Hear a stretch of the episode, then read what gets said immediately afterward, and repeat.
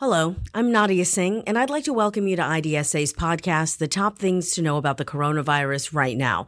Now, the purpose of this podcast is to keep IDSA members, medical professionals, and the public informed during this rapidly evolving outbreak. We'll be sharing these podcasts weekly or as often as necessary, bringing in experts from various areas of focus within the field of infectious diseases. Today, I'm joined by members of IDSA's coronavirus expert panel, Dr. Dan Lucey of Georgetown.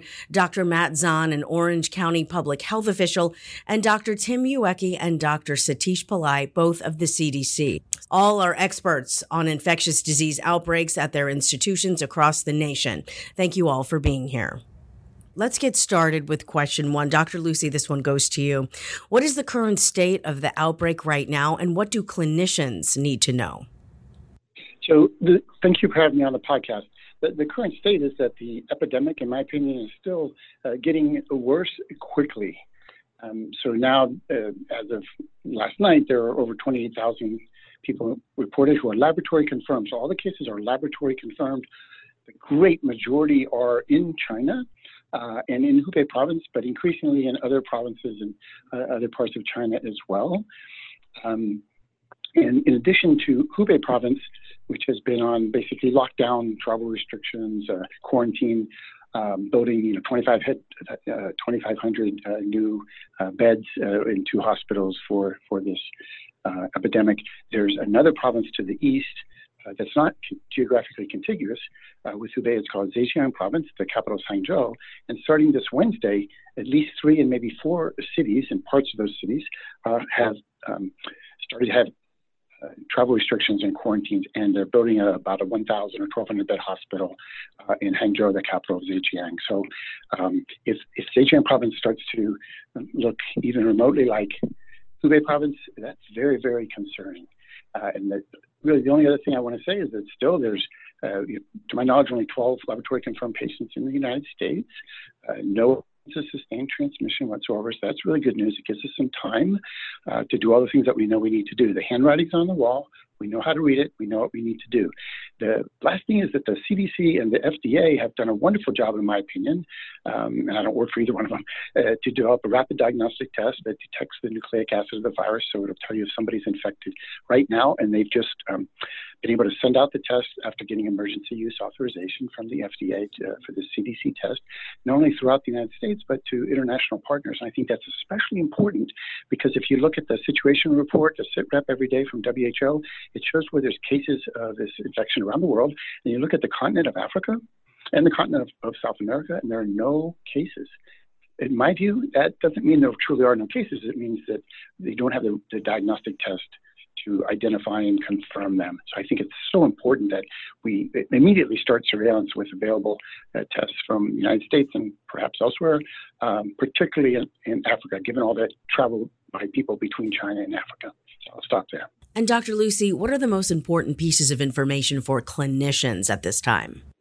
Well, in, in the United States, you mean, or um, you know, I, I think you know, understanding the clinical um, presentation and clinical course of the disease. And I think Dr. Tim Uyeki from the CDC is uh, uh, probably more of an expert on that than, than I am, but, but, I've been reading you know, the papers as, they, as they've been coming out.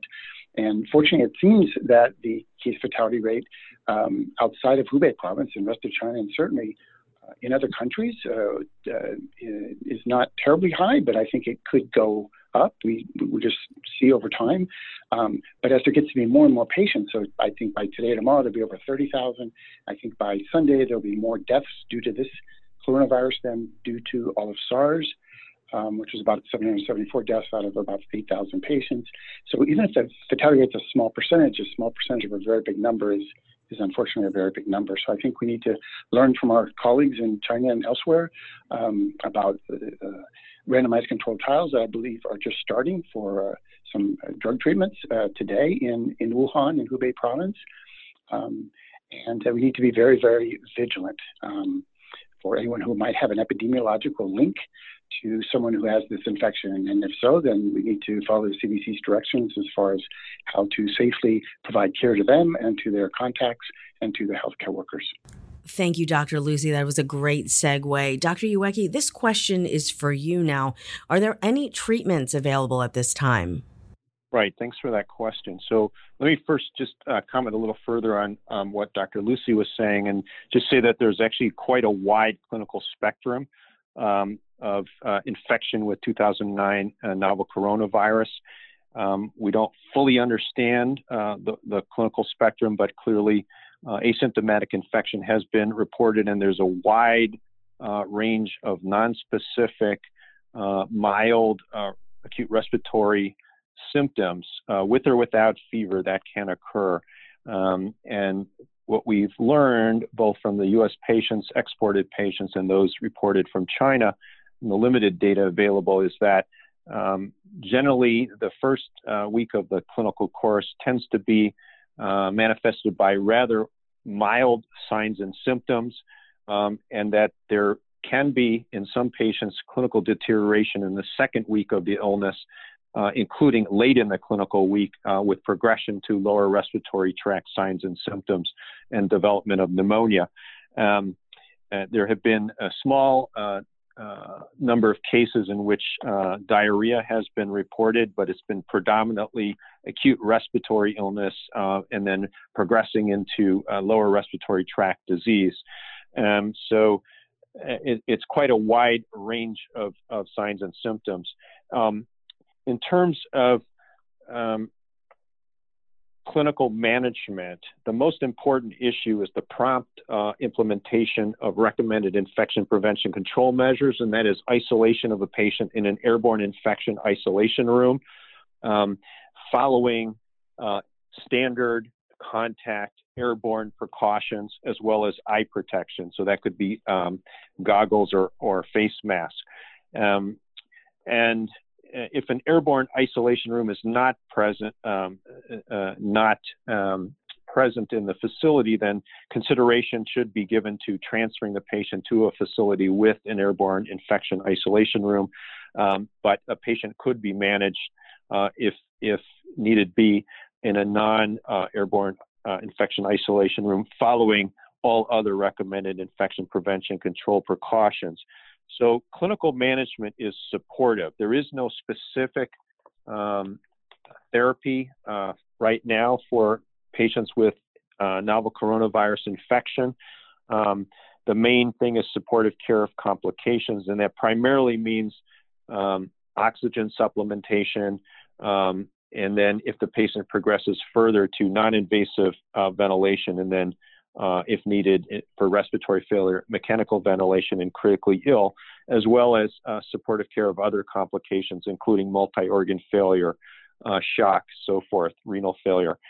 But um, one of the main points I would make at this time is that the CDC, the WHO, uh, as well as many others, uh, recommend against the use of corticosteroids for specific treatment of patients with 2019 novel coronavirus infection. Um, there can be exceptions if uh, corticosteroids are indicated for some other reason, such as uh, exacerbation of chronic obstructive pulmonary disease, or in a patient who's critically ill uh, with refractory septic shock. Patient should receive hydrocortisone per surviving sepsis campaign guidelines. Um, but in general, corticosteroids are recommended not to be uh, given because of the concern uh, that we've observed for other viral respiratory infections that can result in severe pneumonia, uh, including uh, Middle East respiratory syndrome, uh, SARS-associated um, syndrome, severe acute respiratory syndrome, sorry, um, as well as severe influenza, both seasonal and zoonotic influenza, where uh, the administration of corticosteroids, particularly high dose corticosteroids, is associated with uh, prolonged viral replication. Um, and in some cases, some observational studies have su- suggested um, actually an increase in mortality and potential for um, uh, nosocomial bacterial fungal infection. So uh, avoid corticosteroids. Um, otherwise, it's really all supportive care. Now, I can say of the 12 patients uh, to date in the U.S., uh, seven have been hospitalized. All seven ended up having pneumonia. So five have been managed in home isolation with very mild illness. Of those who are hospitalized, um, some of them were initially hospitalized for isolation purposes and not for medical supportive care, but did develop pneumonia. So, um, just want to highlight again that pneumonia can develop uh, in the second week of the clinical course, including late in the clinical course. We've not had any patients who are critically ill to date. Thank you, Dr. Uyeki, for that. Just a quick follow up here. What are the limitations of existing diagnostic tools? Like, does a negative test mean no infection? So, a couple of things. So, the commercially available um, molecular uh, viral respiratory panels do not detect this 2019 um, novel coronavirus. So, there are uh, a number of assays out there, but currently they, they cannot detect this specific coronavirus. They detect other human coronaviruses, but not this. Uh, in terms of um, the assay that uh, Dr. Lucey mentioned, which is the CDC real-time RT-PCR assay for detection of uh, 2019 novel coronavirus, this is used for upper and respiratory, uh, sorry, upper respiratory tract specimens, a nasal pharyngeal and oral pharyngeal swab. We're also using it for detection of, um, in, of RNA in serum. Uh, we'd also like to look at fecal uh, specimens as well. So I'll just mention that uh, viral RNA has been detected in the upper respiratory tract, the lower respiratory tract. It's been detected in blood and feces to date, um, but um, the virus has only been isolated to date from the upper and lower respiratory tract. So we really don't know at this time the significance of extrapulmonary detection of RNA. So limitations of the current test is that right now um, uh, testing has to be done at CDC. But now, as the real time assay uh, developed by CDC is being um, uh, distributed to public health laboratories, there will be state public health laboratories and others that will be able to do this testing. Um, just to say that in a person who is suspected or is really a person under investigation with a strong epidemiological link, for example, a patient who's symptomatic who has had uh, direct or had very close contact with a confirmed case of 2019 novel coronavirus infection, um, a negative test result on a respiratory tract specimen um, does not mean that person does not have infection. That person should be followed for the 14 day period since the onset of symptoms. And if they were to worsen, they should be retested. Um, so, we're not sure uh, in these early days um, about how to interpret a negative result. But again, in a person with a high, high index of suspicion with a, a strong epidemiological link, they probably should be retested if they worsen. Thank you, Dr. Uyeki. Very informative. Let's switch gears now. Dr. Pillai, I'd like to ask you what is the U.S. government doing to prevent the spread? Thank you very much. Um, so the federal government, um, inclusive of CDC, is uh, working uh, through multiple different fronts, uh, including with our state, local, tribal, territorial public health partners, international partners, as well as with healthcare um, uh, partners to uh, respond to this uh, emerging uh, viral respiratory illness outbreak. Um, this response is multi layered. The goal is to detect, and minimize the introduction of the virus into the United States and to reduce the spread and impact uh, of the, the virus. Um, it, there's the framework by which we are responding is informed by the just the ongoing work that the CDC has conducted over the past 15 years to prepare for a pandemic, uh, specifically influenza pandemic, but the, the guiding principles for this are, are very similar uh, we're using those uh, pandemic preparedness platforms and, and plans to um, respond to this uh, this event. And the range of activities is, is quite broad from uh, issuance of travel guidance and supporting uh, state and local partners at ports of entry with uh, screening of, of, potentially ill travelers. Uh, to the development of laboratory diagnostics to rapidly identify cases and appropriately uh, isolate them, provide care, and identify their, their, contacts to ensure contact tracing is occurring. We are engaged in uh, providing clinical consultation to, as Dr. Uyeki has been doing, for the cases domestically, as well as serving on expert panels and learning from colleagues that are managing cases internationally. Um, CDC teams are deployed into the field to support contact tracing investigations We have an active persons under investigation uh, component within the CDC Emergency Operations Center. And uh, we have uh, a gamut of, of uh, guidance documents that have been developed to help public health and the healthcare sectors, ranging from the appropriate identification of uh, individuals that may be uh, infected, may be exhibiting signs and symptoms of the novel coronavirus infection so that they can be appropriately triaged when they arrive to the healthcare system to uh, the uh, issuance of infection prevention and control guidance to ensure that healthcare providers on the front line have uh, the appropriate uh, resources and understand how best to protect themselves as they're providing care uh, for persons under investigation and um, individuals that are uh, diagnosed with the novel coronavirus infection. In addition, we are developing guidances for the business community uh, and emergency medical services. Um, and at the end of the day, what the federal government's role and CDC's in particular is to make sure that our partners at the state, local, tribal, and territorial level and healthcare partners that are directly providing care or evaluating individuals have the resources they need. Um, so, thank you. Thank you, Dr. Pillai. It sounds like a very comprehensive and thorough response there, and a good segue to Dr. Zahn, who's going to be talking to us today about the current local public health response to the outbreak. Sure. Uh, thank you. I appreciate the chance to be on. So maybe I'll uh, talk talk a little bit about uh, mm, our response here. I work at the local health department in Orange County in California, and as it happens, one of those uh, initial cases in the United States was indeed identified in, in, our county, and I can certainly uh, testify to what Dr. Pillai and uh, Dr. Uyeki has mentioned regarding the you know the scope of the CDC's response to this you know, um, if you're thinking through responding to this, I think many of us have dealt with uh, measles cases either in their healthcare facilities or in our uh, in our community, and we know how big that response can be in terms of reacting. And you know, to me, it, I kind of think of this as sort of imagine you have a case of measles where no one is known to be immune. That's a big deal. Um, now, there's certainly a concern for airborne passage of this virus. And while I think we're all hopeful it's not going to prove to be as infectious as measles, because of that airborne component, the number of people who are potentially exposed can be really significant really quickly.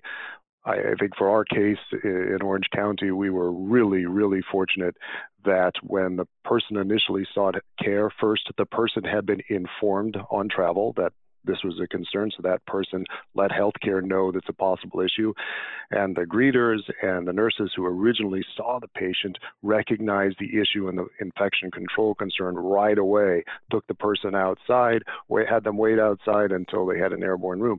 So, I, you know, I can't emphasize enough how important it is not only for the clinicians uh, to recognize, the doctor to recognize that coronavirus may be a concern, but also that the, the greeters, the person who first see patients, identify the infection control issues early on before it becomes a problem. And for us, the scope of our exposure became much smaller than it really could have been uh, without that alert reaction to begin with. Uh, Dr. Uyeki mentioned the importance of uh, PPE, and you know all of it is important. I will say that um, you know obviously N95 gown, glove, ma- you know N95 mask, gown, and gloving is terribly important, but that eye protection is one as well. I'm not sure that uh, medical providers think right away and think of that eye protection, um, either go- goggles or face shield being part of that.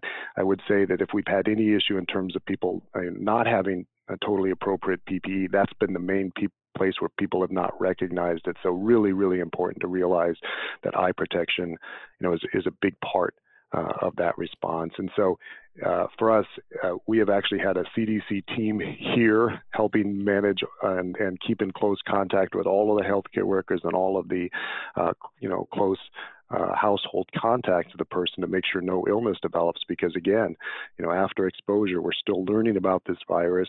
And you know again there's there really isn't any evidence anybody has immunity at, at this point. It's it's it's a big response. Um, you know i think one other thing i just mentioned you know you can not be surprised that at this point once, especially once you have a case in, in your community, there are a lot of healthcare providers with a lot of questions and a lot of concerns about, you know, potential potential patients, potential PUIs. Um, I think that this has been an instruction to me of how important it is to keep, take a good specific, accurate travel history. Uh, we we work as as as was mentioned, Dr. Uyeki. It's extraordinary to me that the CDC lab actually has a test this quickly that is useful diagnostically for us. But it is adjusted the CDC, and the CDC, uh, you know, they have to we have to refer uh, potential cases, PUIs that are real. And so having a real accurate travel history for us, were they actually in Hebei province, were they actually in Wuhan, what part of China were they in, and when, is just incredibly crucial for all of us to be able to ad- evaluate all of these, you know, all of these cases uh, quickly and accurately, and figure out who needs to be tested uh, and who doesn't. Thank you, Dr. Zahn, for that insight. Now, we have a few more minutes, and I'd like to take that time to ask each of you one last question that seems to be top of mind, and that is how worried should people be about this outbreak, and what can they do to protect themselves and their families? What advice would you give them? So, in the United States, I would say they really shouldn't worry right now. We do not have community wide transmission of this virus. We do not have sustained person to person transmission anywhere in the US. Um, I think that what's most important is simply to stay abreast of what uh, is going on in China.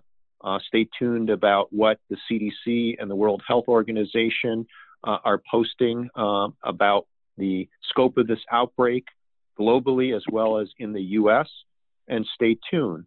Um, I think that this is a time to really think about general precautions for acute respiratory illness. As you know, this we're in the midst of influenza season. Influenza causes tens of thousands of deaths and hundreds of thousands of hospitalizations in the US every winter, every season.